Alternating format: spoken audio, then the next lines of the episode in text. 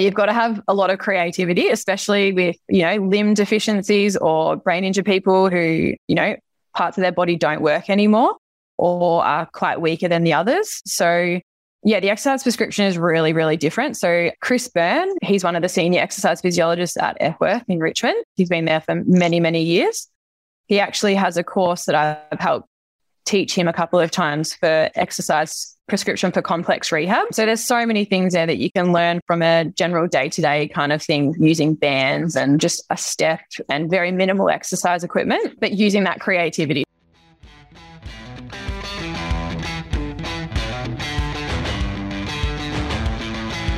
Welcome to the Prepare Like a Pro podcast. Every week, I host live chats via our YouTube channel with leaders in the AFL and high performance industries. Join me live every Sunday at 6 pm, where I debrief the recent chats and announce the upcoming guests. We drop an inspiring and educational episode every Monday.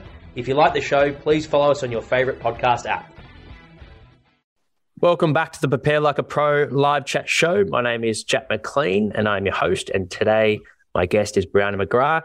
She is our strength and conditioning coach for the Caulfield Grammarian Senior Women's Football Team for season 2022. And for all those new to the podcast, our mission here at Prepare Like a Pro is to empower aspiring athletes and staff with practical knowledge from some of the industry's most inspiring individuals and to strengthen the AFL community. If you like the show, please show support by following us on Instagram and subscribing to the podcast. We're on iTunes, Spotify, and YouTube. Welcome, Brianna. Thanks for jumping on. Thank you. Thanks for having me. And the, the girls had their first session the other night, and you took them yeah. through nice warm up routine and and, yeah, uh, I think it was a training. bit different. Yeah, I think it was a bit different with the warm up, but they seemed to enjoy it. Yep. Didn't scare them off too much. Didn't didn't be too much of a bully. That was nice. Yeah, a nice way to start, and you can sort of build as you go. Get some wins on the board early, but for those that yeah. aren't aware of your, your work, Brianna, can you take us through a bit of a, a background of yeah how you started in the industry and and a lead up to, to what you're currently doing now in strength conditioning? Yeah. So I guess mine, oh, I guess somewhat of a little bit of a different pathway. I, instead of doing year 12, so I quit school after year 11 and I always wanted to be a personal trainer. So always been super active, playing netball, dancing when I was a teenager. And then I actually hurt my hip playing netball. So I tore my hip flexor muscle off the bone. Yeah. so I ended up having surgery and doing rehab for that. So by then I had started my cert three and four in fitness. So I was 17 and came to Melbourne, did some rehab with John Quinn. So a lot of, yeah, a lot of my, I guess, pathway really has been driven by him. So he's someone that's really inspired me to do what I'm actually doing. Without him, I probably wouldn't be where I am today. Yeah. So he kind of really just educated me through seeing him. So I didn't know what an exercise physiologist actually was. So seeing him for rehab for my hip, and then he sort of, as we got to know each other, saw each other twice a month and then once a month over the 12 month period. Obviously, he knew I was a personal trainer, and then he started taking me into that direction of I really enjoyed what he was doing with me, and I wanted to be able to do that with others. So he told me exactly the pathway I needed to take. So told me to come back to Melbourne when I was 18 and do my diploma of fitness through Vic Uni, and at the time because that was a really great course for it. So I did my diploma of fitness at Vic Uni and then went into my Bachelor of Clinical Exercise Science there. And then I went into my Masters of Exercise Physiology. And it was when I was doing either my diploma or my master's. I can't remember which one, but Michael from Melbourne Fitness and Performance, he actually came in and did a session with us. And I really enjoyed what he was showing us from a strength conditioning point of view in the weights room. Because obviously, EP is very clinical based really enjoyed what he was doing. And obviously, he told us his pathway and that he was a strength and conditioning coach and he did his master's through Edith Cowan University. And I was like, yeah, I want to do that as well. So I kind of thought, yeah, I'll do that straight after I finish my EP master. But after five years at uni, I was like, yeah, that's enough for a while. So took a break, worked in the industry. So I've been working at Epworth for the last six years in trauma rehab. So working with brain injury, stroke, amputees, and any other musculoskeletal trauma from accidents. And then it was this year, earlier this year, I decided I wanted to go into more study and that I'd go do that Masters in Strength Conditioning through ECU. And yeah, here I am. So I am one year down, six more months to go. Fantastic. Yeah, that's, that's the pathway. Yeah. A bit of a long one, yeah. but That's great to get. It gives provides a lot of context in terms of yeah, your passion, obviously, for health and fitness and helping others. I can only Yeah. imagine you've got a strong passion for that. Would be it would have its huge rewards, no doubt, but helping people that have gone through that um, that significant amount of trauma. How, how did you find that early days while you were new to the role? Was it quite intimidating or or Yeah. confronting dealing with it? Yeah. absolutely. So I started at Epworth in Richmond. So brain injury, neurological trauma. So anything from, yeah, stroke, Parkinson, spinal cord injuries, brain injuries, all of the things, mostly brain injuries. And so it's quite confronting because they're, they're people our age, you know, most of them are in their 20s, 20s and 30s who have been in car accidents or who have had traumatic events help happen to them. So kind of being exposed to all of those injuries was pretty confronting. And I guess seeing, you see on the, you know, the TV or you hear on the radio every day, there's been an accident here and there. And you don't get the gist of how serious it is in that situation because you're not going to, but then you get that file in the hospital and that's the accident Mm. and this is how injured that person is. So yeah, really confronting at first. I I went through a stage where I was like, wow, and you know, you, you feel a little bit sorry for them, but probably after about six months, been really lucky to have some amazing senior clinicians I've worked with at Epworth who you just have to have a different outlook on it. You really have to empower them basically, and you get such a good reward out of you know showing them everything that they can do rather than things that they can't do. Mm. And it, it just gives you so much perspective as well yeah, um, yeah, just how lucky we actually are not to take things for granted, how quickly life can change. You know, all of these people would say, I never thought that was going to be me. And then it is. So, yeah, it can be really, really heavy, but so enjoyable at the same time Yeah. when you take that different pathway of, yeah, not feeling sorry for them, but empowering them and just helping them get on with it and showing them everything that they can do with the new life that they've been given. And how do you, you mentioned having senior supervisors for experience, which I imagine leaning on them will help. But when you're Mm. dealing with such a complex case in terms of exercise selection and programming, like surely the S&C prescription in a sense sort of goes out the window and you've got to be, you've got to sort of create your own, not rules Yeah. necessarily, but your own 100%.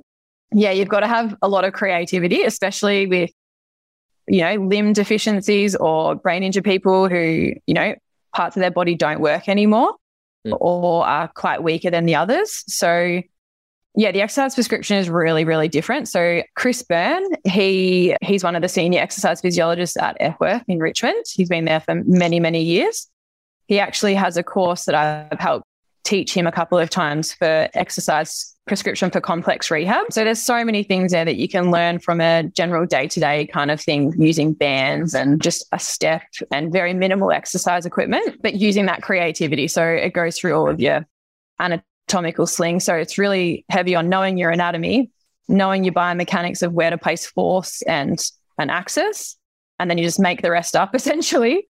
So yeah, it's really good. That's the kind of stuff I really love. I love that challenge of having to yeah not be able to just sometimes do the generic squats and split squats and deadlifts and things like that that you do have to modify it particularly say for an amputee who yeah it might be a bit different for them Yeah, yeah, absolutely. Oh, you're really coming into a coach when you're thinking, you know, when you've got to think laterally and, and come up with Yeah. ideas. And like you said, that change, try and help them with that mindset of what you can do when there's so much they can't. And absolutely how do you feel that's helped you set up now that you're you're doing like you mentioned a year into your masters, you're doing you know group strength conditioning and with Body Fit, but also now Corfu Commands with the girls. So you're starting to get yeah more exposure to athlete development. Have you found that those experiences are really helping transition from a from a performance side, I guess, from from sport development? Yeah, definitely. And I think I've actually went the other side as well that there's a lot of the strength conditioning sort of principles and con- concepts that I can actually could have applied in that rehab setting and how to sort of bridge a little bit of that gap from a an earlier phase rehab, I guess you could say, to more of a long term, mid to late stage rehab Mhm. and getting that return to play or return to recreational activity if you were someone in the more clinical setting. So I found in terms of for the strength conditioning that it has given me a better understanding of I guess all of the things that could be different that, you know, everything's not just textbook and as easy as it seems on paper, that you do mm-hmm. have to have a lot of diversity in your exercise prescription in that toolbox, basically. You need to have a lot of tools in the toolbox to, you know, take a different approach because no athlete's going to be the same. So no individual, no athlete, no one is going to be the same, even if it is the same injury, say it's an ACL. You're not going to have the same ACL rehab for every single person. There's going to be somewhat of the same, but you're going to have to change things up every now and then. So it's definitely helped me get a better, deeper understanding and more examples to draw on. Yeah, obviously different in its own sense as well. But I think it'll certainly help from a rehab point of view. Yep. In a and, sporting context. And you mentioned, yeah, the significant injury of, of a hip flexor, which is, yeah, it's a, it's a challenging injury to have in terms mm. of healing time and and then the process of rehabilitation and, and, having John Quinn in your quarter, it couldn't be a better person, I can imagine, mm. in terms of yeah, getting you from that early stage through to back to p- performance and being an athlete again. But how did you get in contact with John Quinn, and, and what did you really you know start to like about how he went about the craft that made you think, gee, this would be a career that I'd like to follow?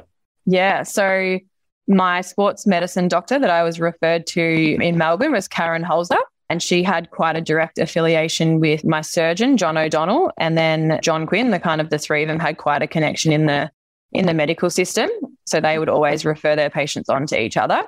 So I got onto John through Karen at Olympic Park, sports medicine back then. And it was really just the, I think it's his engagement that he can keep you so engaged. He can really change things for the person that he's got in front of him. So he's very thorough on, you know, the activity you're doing, what you like, what you don't like, but then educating you about the things that you really need to do for your recovery as well but has a way of implementing that in a way that is going to get that buy in for you and keep you engaged in your rehab program. He just has a really good manner as well. Like he is so nice, so caring, clearly has a passion for what he does. I just felt really comfortable with him and that he actually he did care and he was really there for me, that I wasn't just, you know, another number coming through. And so, and he kind of just took me under his wing naturally, I think. Like I felt like he was quite educative every time he was telling me what we were doing and why we were doing it. And so I really, yeah, I think that's what really drew me to him the most. Um, that mm-hmm. I sort of like looked up to him and what he was doing. And then obviously I thought it was pretty cool being 17. I was like, found out he was Chris Judd's speed coach. Yeah. Wow. Um, but yeah, I was like, oh, you can do such cool things. Like, you know, here I was thinking, so I'd never knew what an exercise physiologist was before that. I was always going to be a personal trainer in a small country town of Kyabram mm. for the mm. rest of my life. So I'm really grateful to John for pointing me in the direction that he did. Because I honestly, if I didn't have the injury and I didn't meet him, I probably wouldn't be doing what I'm doing today. Great insight. And, and it's amazing how sometimes what can seem a ne- negative thing at the time can turn into such a, a positive experience long, you know, down the line. But you, you, mentioned then as well the the passion that you found with, you know, guest lecturer Michael Crichton coming down and talking about strength conditioning and more the strength and power by the Saints thing in the gym. Uh, what excited you about that prospect? And and then obviously a couple of years later, you continued that passion in terms of now going into your masters. What excited you about the, I guess, the strength and power side of things? I honestly think it was, I'd finally obviously found something that I was really passionate about. So I hated school. I didn't want to be there. I only really liked doing PE in the sporting activities or something that I was interested in. Yep. So I think first and foremost, when he was there, the knowledge that he had and the things that he was teaching us, it was it was literally just a session about deadlifting and squat. But I just really, really loved how much he was teaching us, and I realized how much I I didn't know. Like I always think of the saying, "The more you know, the more you don't know," and I guess that really highlighted it. That you know he was talking about what his experiences were and how how I could see that passion in him and how happy it made him. And I was like, yeah, he really enjoys what he does. And he made it seem really fun and an enjoyable career to be in. So I think that was the first thing. And then I clearly found that for me as well, because I was like, yeah, like it was something inside me just ignited. And I was like, I really like to do this as well. And I looked at how I could definitely interact both of them together in that rehab and strength and conditioning point of view. And we were talking off here. You did. You've done, I think, about four classes this morning at Body Fit. First one starting at five, and, and last one at ten, which is great experience, of course, in terms of people management, being able to manage a group and, and take them through an experience over 60 minutes, not just training, but also you know, it's probably the highlight of their day before they go to work or, or whatever they're, they're taking on that day. How do you feel that aspect of, of coaching is helping you as a, as a practitioner? Yeah, I think it definitely it gives me the ability to work in group environments and be able to think on the fly, act on the fly, you know, change your approach with every single person that walks through that door. So everyone is different, everyone requires different needs. You know, it's a group training environment, so it's the same program that everyone is following, but most times there's at least a few people in the class that are going to need some sort of modica- modification or variation depending on what their needs are. And you're not going to know that until they walk in the door. So, so changing that up, you know, being able to, you know, someone might be having a pretty crappy day and just being able to change that while you're there, creating a fun environment. I love how everyone like gets around each other as well. So I think it teaches you to work in those group environments. The obviously the public speaking side of things is helpful as well. You know, you intro a class, you you speak in front of groups of people. Sometimes it's up to 36 people in a class. So, you know, you, you are speaking in somewhat bigger numbers, which can be intimidating, but it, it gives you that skill of being able to do that and instructing a variation of a lot of different exercises. So yeah, I can obviously see how that's going to help in more group based settings and team sports where it's obviously big numbers. And you, yeah, you're building up some great experiences, pretty much everything that health and fitness industry has to offer in terms of the clinical side. Complete your master's exercise physiology, one-on-one work, private work, rehabilitation, and then now you know getting into large groups like we're talking about, sporting teams, body fit classes, uh, the, the strength and conditioning side of things. Where do you sort of see yourself going over the next sort of five years, or do you just focus on the now and doing the best you can with these current roles? Is it fluid, or, or have you sort of got an end goal in mind in terms of, yeah, this is where I want to, this is where I'm heading, and all these experiences are helping me shape towards that end goal? I definitely have in my head that I have experiences shaping an end goal for me. However, I am very much quite fluid that any opportunity that I'm, I will throw myself into any opportunity I can get because I think that helps build diversity and experience, which is so important no matter where you go and what you do. So, my end goal, ideally, I would love to work in Paralympics or disabled, but I would also love to work in high performance, able bodied sport as well. So, I do have a passion for both, but I would really love the variety because I still love that. That challenge and complexity, like I said, of working with disabled athletes. And I love you know, making such a difference in people's lives. And you can do that in both sides. So, yeah, I'd really love to do both, but disability sport is somewhere I'd really like to, a path I'd like to go down. Awesome. Thanks for sharing. And in terms of looking back at your career at this point, are there any stories or, or, maybe potentially clients or athletes that really surprised you in the in the growth that they experienced working under yourself that you'd like to share? Things that pop up, I guess, front of mind. Yeah, I mean, there's there's so many different patients and and things like that that come to mind. But, you know, one, he actually just emailed me this morning out of the blue, a patient that I had through Epworth who he experienced literally just peripheral neuropathy where your limbs become like pins and needles and they start from your fingertips and your feet and then, you know, it can work more closely, kind of presents like motor neuron disease, which is what this guy thought he had for many, many years. So he's in his he was in his 50s or 60s when I first met him and was in a wheelchair, could barely do anything. He was super weak every, you know, had young kids, things like that, and had never been in the hospital and rehab sort of realm. So he didn't know all of these opportunities he had ahead of him. So working with him, he really just loved to get in there and try anything, which was great. So you could throw anything at him and he'd give it a go. Some would work, some would not.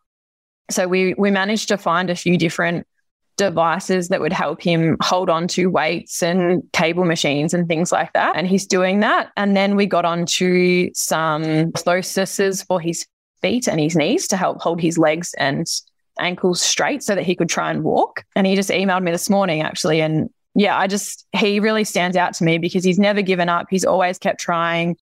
It's lovely just to see how big of a difference you made in someone's life. He only was there for a few months, but the different tools and things that we gave him he's forever grateful. And it's so nice to hear from him and see all the things that he's now doing because of just showing him a few things and devices that were available to him. It's it's so nice to hear and see. Um, and I think you kind of forget how much of a difference you can make in people's life. You know, and you can compare that to just a, you know, an AFL or an AFLW person playing footy and they do their ACL. We probably don't realize how much that really does affect them and their life and their potential career and future. And so, you know, what might seem like a simple, straightforward rehab can really affect them and how much of an impact you can play in their, their rehab process might impact them for the rest of their life. So, yeah, he's one that's really stood out to me. It's just he, his attitude towards it all, you know, willing to try anything, you know, no matter how scary it might seem, if he's going to fall over or anything like that, he'll give it a go. And it's clearly shown because now he's got these and he can actually walk and stand up instead of sitting in a wheelchair all the time. Yeah, it's amazing. What an inspiring yeah. story. talk about rewarding work. Mm, much better yeah. than that. Nah, it's yeah, it's phenomenal. Really love it. In your experience and working in with these cases, like how much of, of your time percentage wise, I guess, are you spent sort of listening and, and letting them vent, so to speak, and then also being able to not dictate, but give them really clear targets and focuses of what you want them to do. You know, give them advice on this is what you got to focus your energy on, you know, and giving direction around how to structure their their training or their day, so to speak. Yeah, I think that happens all the time and, and quite a lot, to be honest. Every session that you're doing, you're constantly reassuring, reaffirming, reiterating lots of things that you've pro- provided education on maybe already. You might be, you know, something else might have come up in the week and you've got to educate them about that. So there's there's quite a lot of a lot of that when you're working with them, but it's it's often just reiterating and sort of reassuring them that, you know, it's okay, like the situation that they're in and kind of giving them some reason behind it and some context and then they kind of understand and you can you can just build upon that. Sure, there's a lot of times you've got to take them back and you might have to write out a plan of like this is step one, this is step two, this is step three, or create a short-term goal list for them. So it changes depending on who you're working with. But there's certainly, yeah, there's a lot of it. And I think that's a lot of what we do. We we provide education to our athletes and individuals, and then we provide that reassurance and you know encouragement that you know it's not doom and gloom. There's light at the end of the tunnel, and we will get through this. That nothing lasts forever. So yeah, and it's just changing the steps that you put in place for all of those people, depending on the person. Some need that really clear pathway. Some just need to focus on what tomorrow is going to bring. So it's being able to change that person on person to person, which yeah, with all the experiences that I've had, I've learned to to do that in multiple ways. Some you learn on the fly and you didn't think it would have worked, but it did, and some epically fail and you got to try something else. But yeah, there's a lot. There's a lot of planning and re- reaffirming and resetting goals. Definitely. And on the on the flip side, challenges that you've faced, perhaps a, a relapse with a rehab client, or or yeah, any challenges, significant challenges that you faced, and, and how have you Mm. learned and, and grown from it from a professional point of view and personal?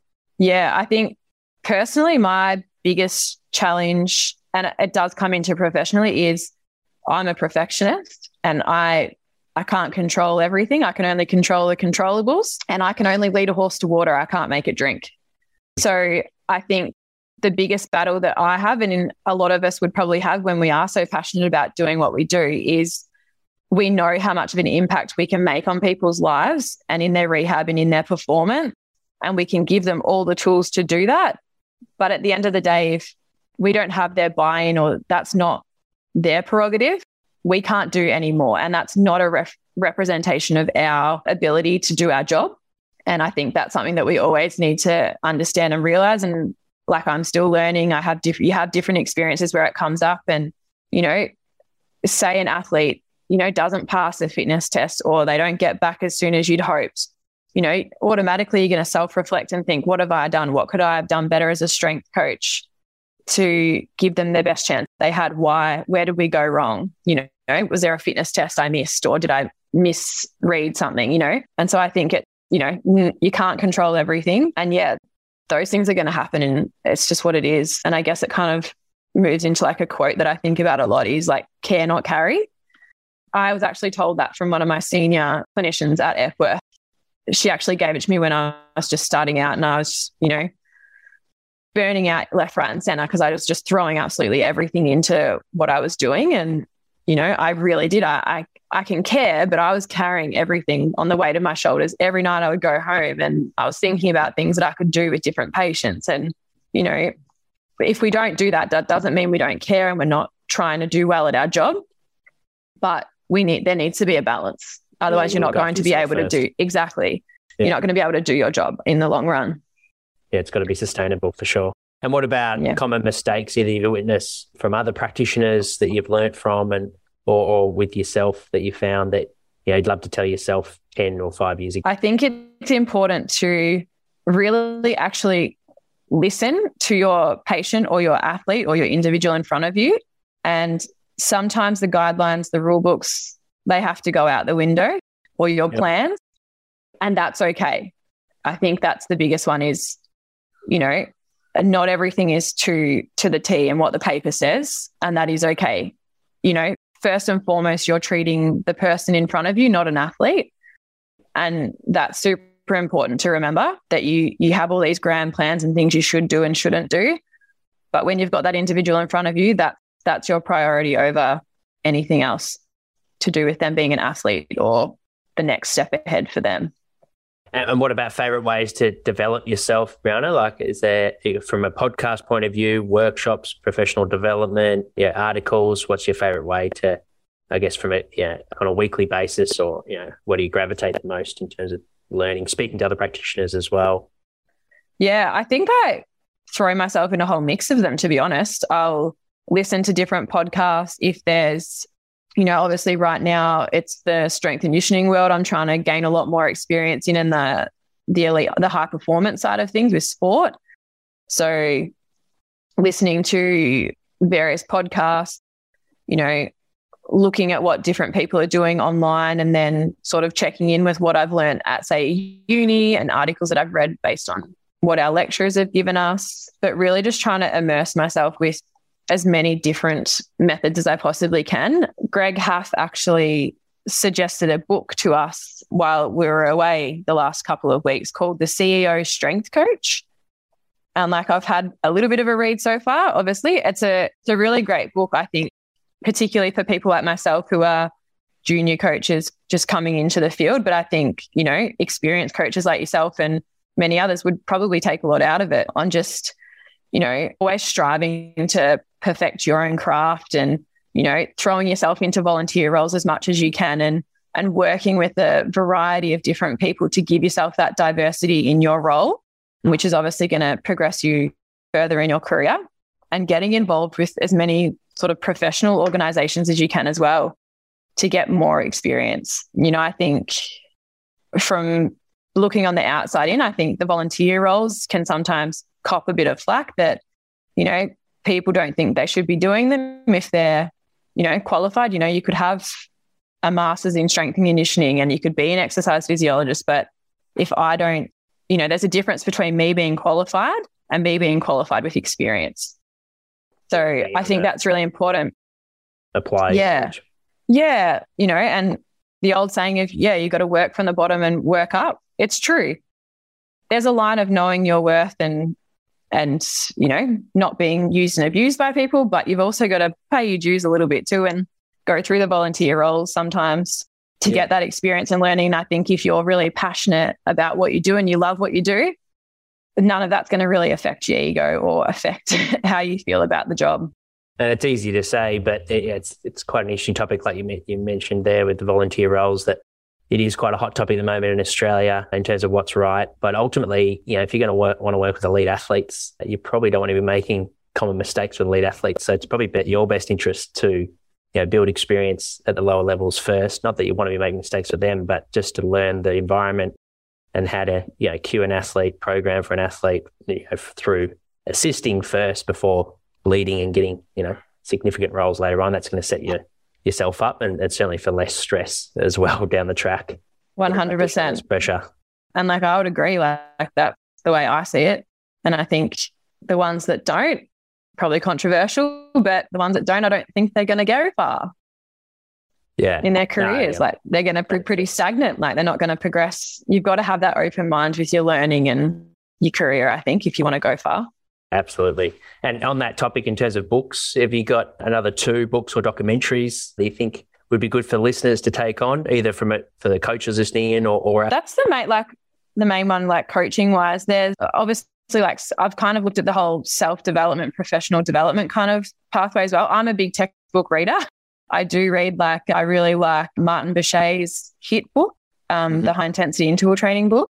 I've touched a lot on that and I find that quite helpful now working with Caulfield Grammar Girls on how I can implement that kind of training in that environment to help improve their performance. But yeah, knowing when to dial it back and forth. I'd mentioned obviously Jay Shetty, his book, Think Like a Monk, I think is really, really good as well. It does just help with your communication, reflection. And I think that's really helped me grow as a person and to deal with different individuals because I think that's probably one of the biggest challenges working with people is people. yeah. uh, you know, you you need to change your approach with every single person that's put in front of you. And I think it's important to come from that place of understanding, no matter who you've got in front of you, whether it, it is them, you know, absolutely going ham on you. Try and come from that place of understanding. Otherwise, your response is going to be reflective of their actions as well. So that's great. That's it's a good, nice uh, range from the technical side, side with Martin Buchheit to the the more holistic people side with was it Jay Shetty? Is that pronounced right? Yeah, yeah Jay yeah. Shetty. Yeah. I really also I love the conditioning for sports performance textbook from Ian Jeffrey. And I think it might be Jeremy Moody as well. Like that's a great, a great book for strength and conditioning and different principles of training and things like that as well. So yeah, I'm a big, big textbook professional library kind of girl. No, that's good. You got to have you got to know the rules before you can break them. So it's good to get yeah. background knowledge for sure. If we could put a banner on a on a player's bedroom, what what would it read? Yeah, so this is a quote I actually I you know I always have liked the cliche quote probably of never let the fear of striking out keep you from playing the game. And you can look at that at any perspective in life. But at one that Greg Half actually gave to us when I was in Perth a couple of weeks ago is talent determines what you can do, motivation determines how much you are willing to do, and attitude determines how well you do it. Yeah. So that was from Lou Holtz. So I think that can be a really good one that you can apply, you know, when you're in a rehab setting, when you had a shit game, whatever it might be, that you can apply that in so many different ways. You know, yeah, you can have have the talent but not a great attitude, or you know, you might not be as good as the best in your team, but you know, you're doing everything you can to get there and your attitude's good and sometimes that's good enough. 100%. And what about in your work life? Do you have pet peeves, anything that fires you up? Yeah, I was actually telling the girls this. So obviously the late one, I think that's a pretty common one in the strength conditioning world. It, you know, if you're 10 minutes early and we actually copped this at our prep the other week, if we were 10 minutes early, we're on time. If you're five minutes early, you're late. And if you're on the time that says to start, you shouldn't even bother of coming. And yeah, you'd you'd cop a bit of punishment if you did. So safe to say nobody was late. Yeah, it was Becky's um, or something. I think we were on the phone. At yeah, Becky's. yeah. yeah, I was on the phone to you and uh, I was standing at the door ready to do a weights class. And I looked at the coach and I was like, oh gosh, yeah. he's going to say it any second now. so yeah, I didn't cop the burpees, thankfully.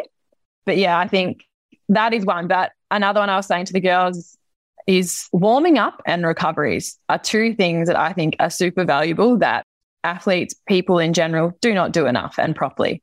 And so, one of my pet peeves with warm ups is when people take about 10 steps in between doing a, an, a drill, in terms of, so say someone's doing like a hamstring stretch where you sweep your foot.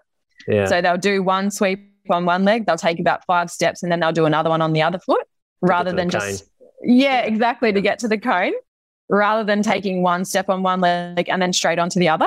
So stuff like that is one of my pet peeves where people cheat cheat the warm up and I think, you know, that's that's something that you have to sort of educate people on the importance of it. Some will learn the hard way, some will will listen. But yeah, getting that value of the warm up for your session following yep. is super important. But yeah, that's probably one of my pet peeves is people not doing those kind of things properly. I am a bit of a technique Nazi and structure, which is sometimes to my own detriment, obviously, but that's one thing that really, yeah, gets me going when people do that. Just yeah. get to the cone as quick as they can. No, it's a, there's a couple of good ones there, but the coaches will be happy because time is precious at you know semi community level football. So to be able to make sure everyone's ready to go on a timely manner helps you get more time into football drills and and helping everyone get better. So that's a good one. And then, yeah, the, the inchworm's a classic when people will just start adding 10 walks in between each rep of an inchworm. It, it always creeps in somewhere. But what about favorite way to spend your, your day off? Yeah. Again, like I say, structured kind of girl. Love to just wake up when I wake up, which is usually probably about six, seven. Yep. Then I'll go to the gym. I'll go to the gym or I'll go for a run. Just like to have that slow morning. Come home, cook my breakfast, and then my housemate's got a little staffy pup. So we take him to the dog park, or I'll just take him for a walk. I love the beach. The beach is an epic place to be, if you ask me. I just love to just chill out. Uh, or, uh, yeah, doing an activity. I'm pretty hopeless at being a homebody. Uh, I've got to get out of the house and get about somewhere. So, yeah, love to just either walk around and explore, do some sort of activity, but the beach is usually where you'll find me. Fantastic. It's uh, getting out amongst nature is no better to recharge yeah. the batteries. What about, uh, we'll, we'll start to wrap it up. Thanks, Brianna, for, for coming on and sharing with us your experiences, what wide range of experiences, which has been really good, particularly dealing with the clinical side in trauma of injuries and rehabilitation. I don't think I've had someone on and, and talk to, to that level of work that we can be doing and, and the profound impact that you've had with people. For 2023, so we're filming this the 1st of December of, of 22 and what what's on the uh, you know how are you wrapping up the year for the next month? And then also what are you excited about for for 23 what's on the horizon for you? Yeah so i guess how i'm wrapping up is what i'm also looking forward to for next year. So obviously with the Caulfield mm. girls with the footy i will be working with them up until christmas. And then we'll obviously have a bit of a break and then we'll get started in 2023 so i am really excited to get started with them. It's my first time in afl sport. Yep. So really looking forward to the season with them next year and just the opportunities that I'm going to get or start to try and throw myself into, you know, finishing uni, working with such a variety of different people. I plan to, you know, throw myself into as many internships or roles like this that I possibly can. And I'm just excited for where that might take me. It's it's different, you know, like I'm, I'm out of the hospital system now. It's it's a big change, although similar in a lot of ways. It is yeah. a big change and I am really excited to see, yeah, what that has to offer for me. Bright future ahead, no doubt. I'm really excited to have you part of our team for, for 23 and really looking forward to seeing what the year brings for you. And yeah, thankful that you're working with the, the girls. Hopefully they can have another successful season at Caulfield Grammarians. There's some great people there. So I think it'll be a really good fit and make an impact straight away with the girls. So Thank you for jumping on again and sharing with us some stories and insights into strength and conditioning and working with athletes. For those listening into the live chat as well, the episode here, if you tuned in halfway through, make sure to listen to the very start. It'll live on our YouTube channel until we post it on our podcast on an upcoming Wednesday. And our next live chat is with Vince Kelly. That is today at one o'clock Australian Standard Time. So make sure to join us then.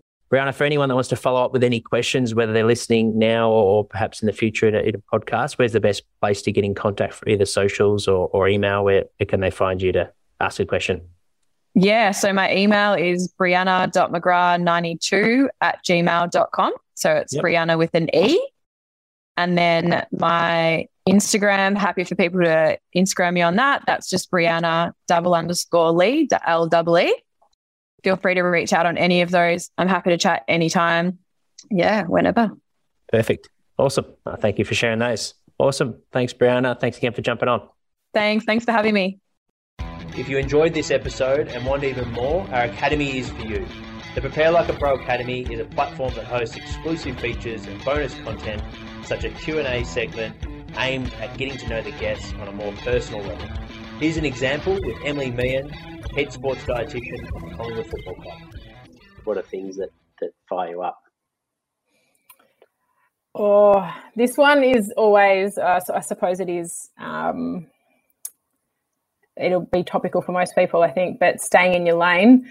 And I yep. often find that with nutrition, everyone eats, so everyone has an opinion. And I think that's what really gets me fired up um, because so many people try and provide nutrition advice based on their N of one experience when they did intermittent fasting or keto or whatever it might be. And then Game Changers, yeah, Game Changers, whatever that might be. And look, it probably keeps me in a job, but that it does drive me insane because yeah. sometimes the information can be so detrimental um, and opposite to what I've been working with my athlete or athletes and you know and because they hear it on someone's socials or through a documentary it unravels everything that i've been working with an athlete for. Yeah yeah. Another feature of our academy is the opportunity each week to join myself as co-host on the prepare like a pro live chat show. Here's an example with Academy member Rama Davies, the strength and conditioning coach at the Box Hill Hawks. Welcome, Rama, to the chat. Uh, Rama has also worked at, at Box Hill, or currently he's working at Box Hill Hawks with us, awesome. so he's another Box Hill man uh, in the strength and conditioning department. So I'll handle it over to you, Rama, to, to ask your question, mate. Thanks for joining us. Excellent. Thanks, Jack. And yeah, thanks, um, thanks, Sam, for the chat. It was, uh, I found it to be really insightful, plenty of gems in there, um, and I enjoyed it a lot. Um, mate, my, my question to you was you spoke a, quite a bit about um, perspective during that chat. Um, and I was wondering what are some of the things that you either know or um, do physically that um, you wish you either knew or did um, back at the beginning of your career? Uh, what are some of those things? Mm, yeah, good question. Um, yeah, so I suppose with perspective on life, um, that sort of point, um, it yeah certainly yeah has been massive for me now, and and didn't probably have that as much um, when I was younger. Um, I suppose one thing I might mention is is gratitude. I spend a lot of my mm. time um, doing a lot of gratitude exercises, listening to podcasts, doing a, a, journal every day, just a bit to say what I'm grateful for, sort of three things, and um, that's a fantastic way that I've been able to, yeah, like reset and and just kind of gain that gratitude and perspective about, you know, that there is more to life than football, or you know, might be whatever. As an S and C coach, you know, if something's you're having a hard time, um, it can be massive with just yeah opening your eyes a little bit and losing that sort of tunnel vision or being stuck in that in that work bubble. Um, so that's that's been huge. Um, I think I wish back then when I was younger I asked more questions and was a bit more open to different things. Mm. I think I was a bit single-minded back then, and um, you know I thought there was one way of doing things, and um, if I kind of didn't have that fear fear of, you know, asking a silly question or fear of judgment, it would have got me a lot further and I probably would have a lot quicker. Um, and, yeah. and yeah, like just, yeah, being open to sort of different things because um, you never know what you might find. It's just, yeah, there's so many people, like great people out there, knowledgeable people to learn off. And there's plenty more where that came from. If you would like to learn more, then enter patreon.com forward slash prepare like a pro or head to the link in our show notes. Thank you for listening to the Prepare Like a Pro podcast. If you like this episode, it'd be a massive help if you could like, follow, rate, give a review, or even share with your mates. The show is recorded in Melbourne, Australia. Be sure to follow our Instagram page for all updates on our latest and greatest. If you would like to get in touch to suggest a guest or advertise with the Prepare Like a Pro podcast, please email me at jack at preparelikeapro.com. Thanks so much for tuning in.